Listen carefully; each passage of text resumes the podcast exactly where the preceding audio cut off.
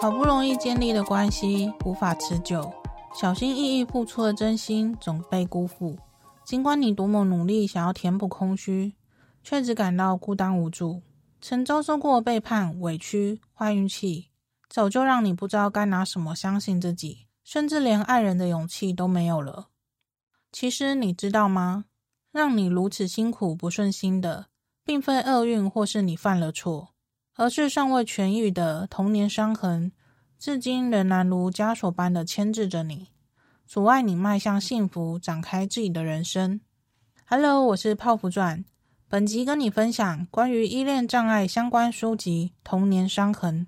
心理学已证实，童年时难以承受的期待、过当的暴力对待、陪伴不足或是过度的宠溺，都可能累积形成依恋障碍。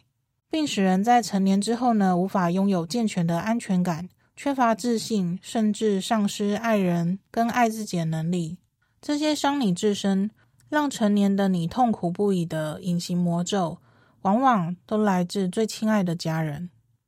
若你总是在意别人的想法，对拒绝和伤害特别敏感，即使压抑自己也要配合别人，无法打从内心享受与人之间的交流。在人际关系上有着长久无法解决问题，请一定要好好了解依恋障碍。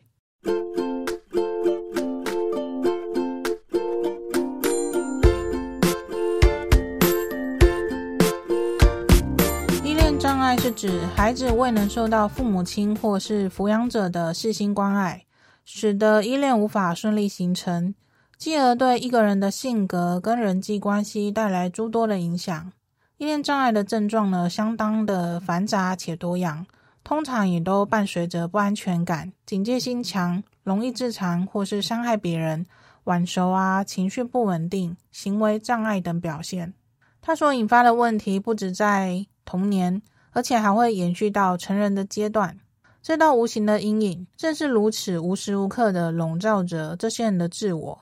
当别人与他们越亲近，他们越是无法心安理得。即使内心深处比谁都渴望温暖、抚慰以及稳定互信的人际关系，却拙于表达，总是紧闭心房。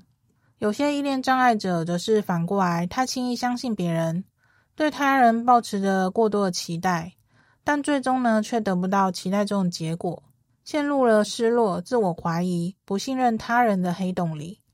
容易让自己陷入情绪不稳啊、多疑猜忌的恶性循环里。直到某一方意识到并做出有别于以往的相处方法，例如调整自己的语气、改变行为模式、用别的方式去回应对方。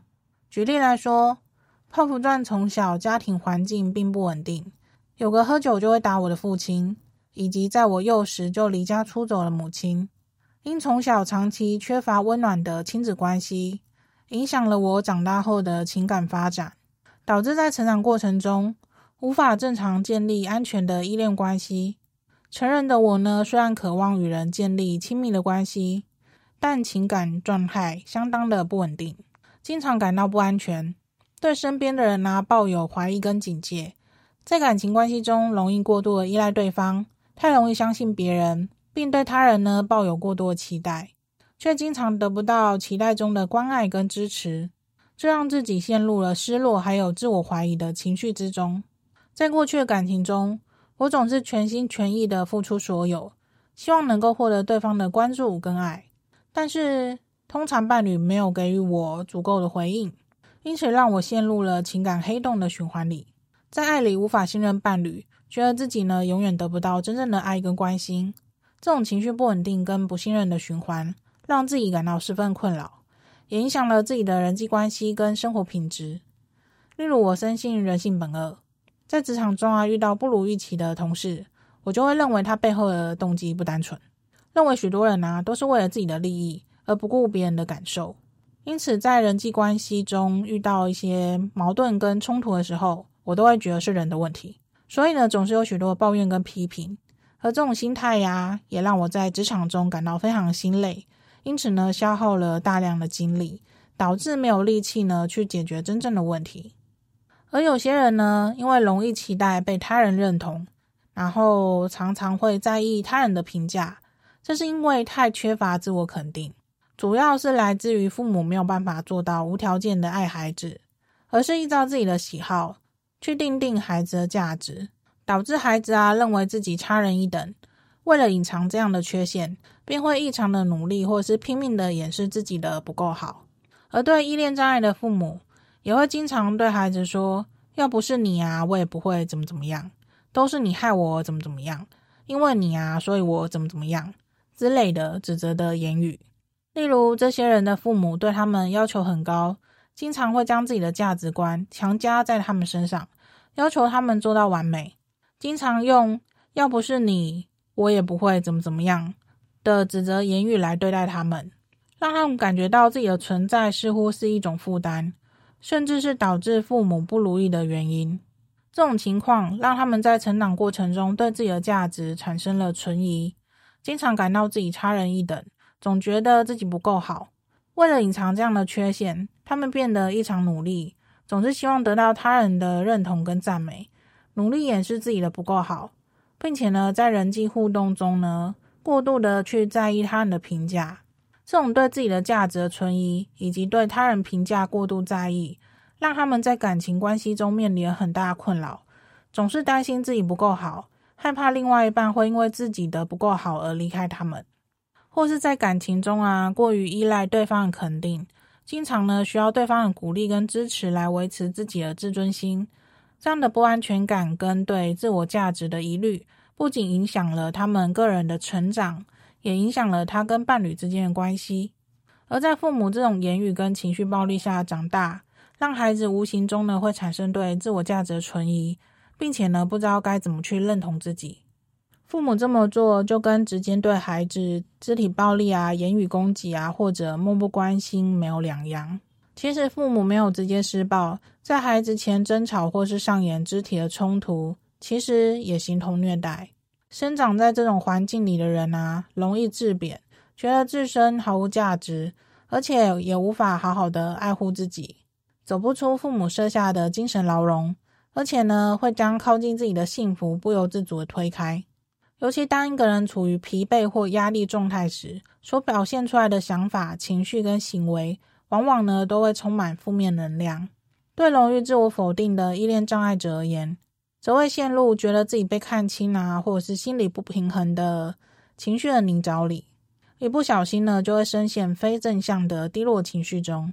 让身心在不知不觉间呢变得遍体鳞伤，而且无法建立融洽的人际关系，所以他们不容易成功，不知道如何把握机会，一遇到不顺遂呢，就会沮丧气馁，结果呢，一次次的把自己推向了自我否定的恶性循环。事实上，只要你有足够自信，就不会去过度的渴望别人的认同，并且去在意别人有口无心了。因为你会清楚的知道，问题呢并不在自己身上。关于依恋障碍的形成啊，不仅影响我们自己，它是一种会代代延续、祸及子孙的连锁效应。依恋的延续模式啊，可以分为两种。第一种呢，是完全复制父母的依恋模式跟教养方式。当父母从小处在极不稳定且不健全的生长环境，这也代表在孩子的教养方面，他没有一个正确且理想的范本可以借鉴参考。于是不知不觉间，会将依恋状态不稳定的双亲，也就是父母的上一辈，原封不动的复制给下一代，最终妨碍了孩子健全的依恋形成。孩子心理上的问题，其实跟父母内心的创伤脱离不了关系。当父母的内心受了伤，做孩子的往往都能感同身受，并将这些影响化为其他显而易见的形式表现出来。例如，许多社会定义不乖小孩，他们经常翘课啊、逃学啊，对同学使用暴力，甚至自残等等。这些都是因为他们从小生长在缺乏安全感的家庭中，导致情绪不稳所展现出来的行为。而家庭里会缺乏安全感，是因为他们的父母从小在上一辈的吵架跟暴力家庭中长大，因为经常目睹父母暴力相向，而且从未得到适当的情感支持跟照顾，例如，这些父母长大之后，会不知不觉地将自己童年时缺乏安全感啊、情绪不稳定的状态，复制到孩子的成长过程，会经常的对孩子大吼大叫，也会动手打孩子，导致孩子呢从小就深受严重的依恋障碍之苦，极度的缺乏安全感，也因此经常自残啊、逃学，难以融入集体，也无法与同侪建立正常的友谊。第二，把父母视为负面教材，完全采取相反的教育模式。这做法呢，看似可以把错误的方向扭转回来，改以正面积极的方式抚养孩子，但实则不然。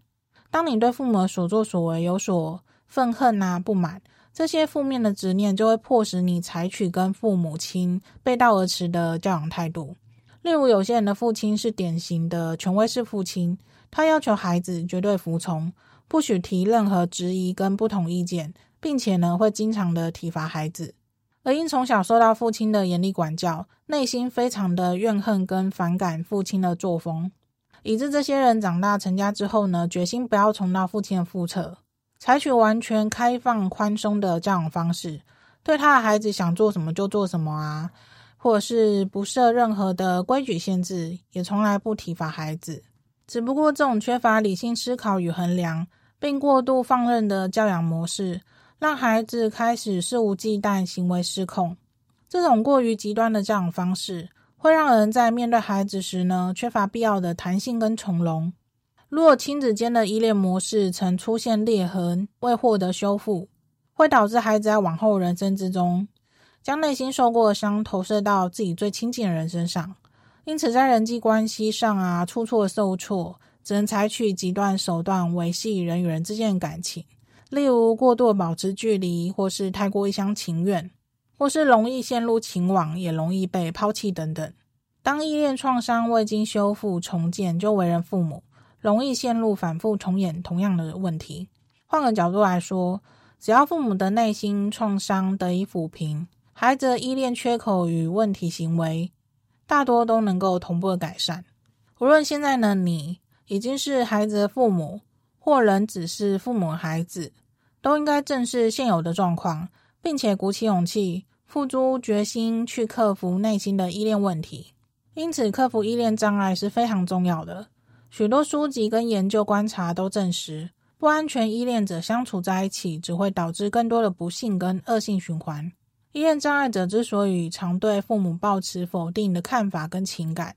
其实是反映着过往父母对自己的否定，进一步造成了他们的自我否定。与父母和解同时呢，也是与自己和解。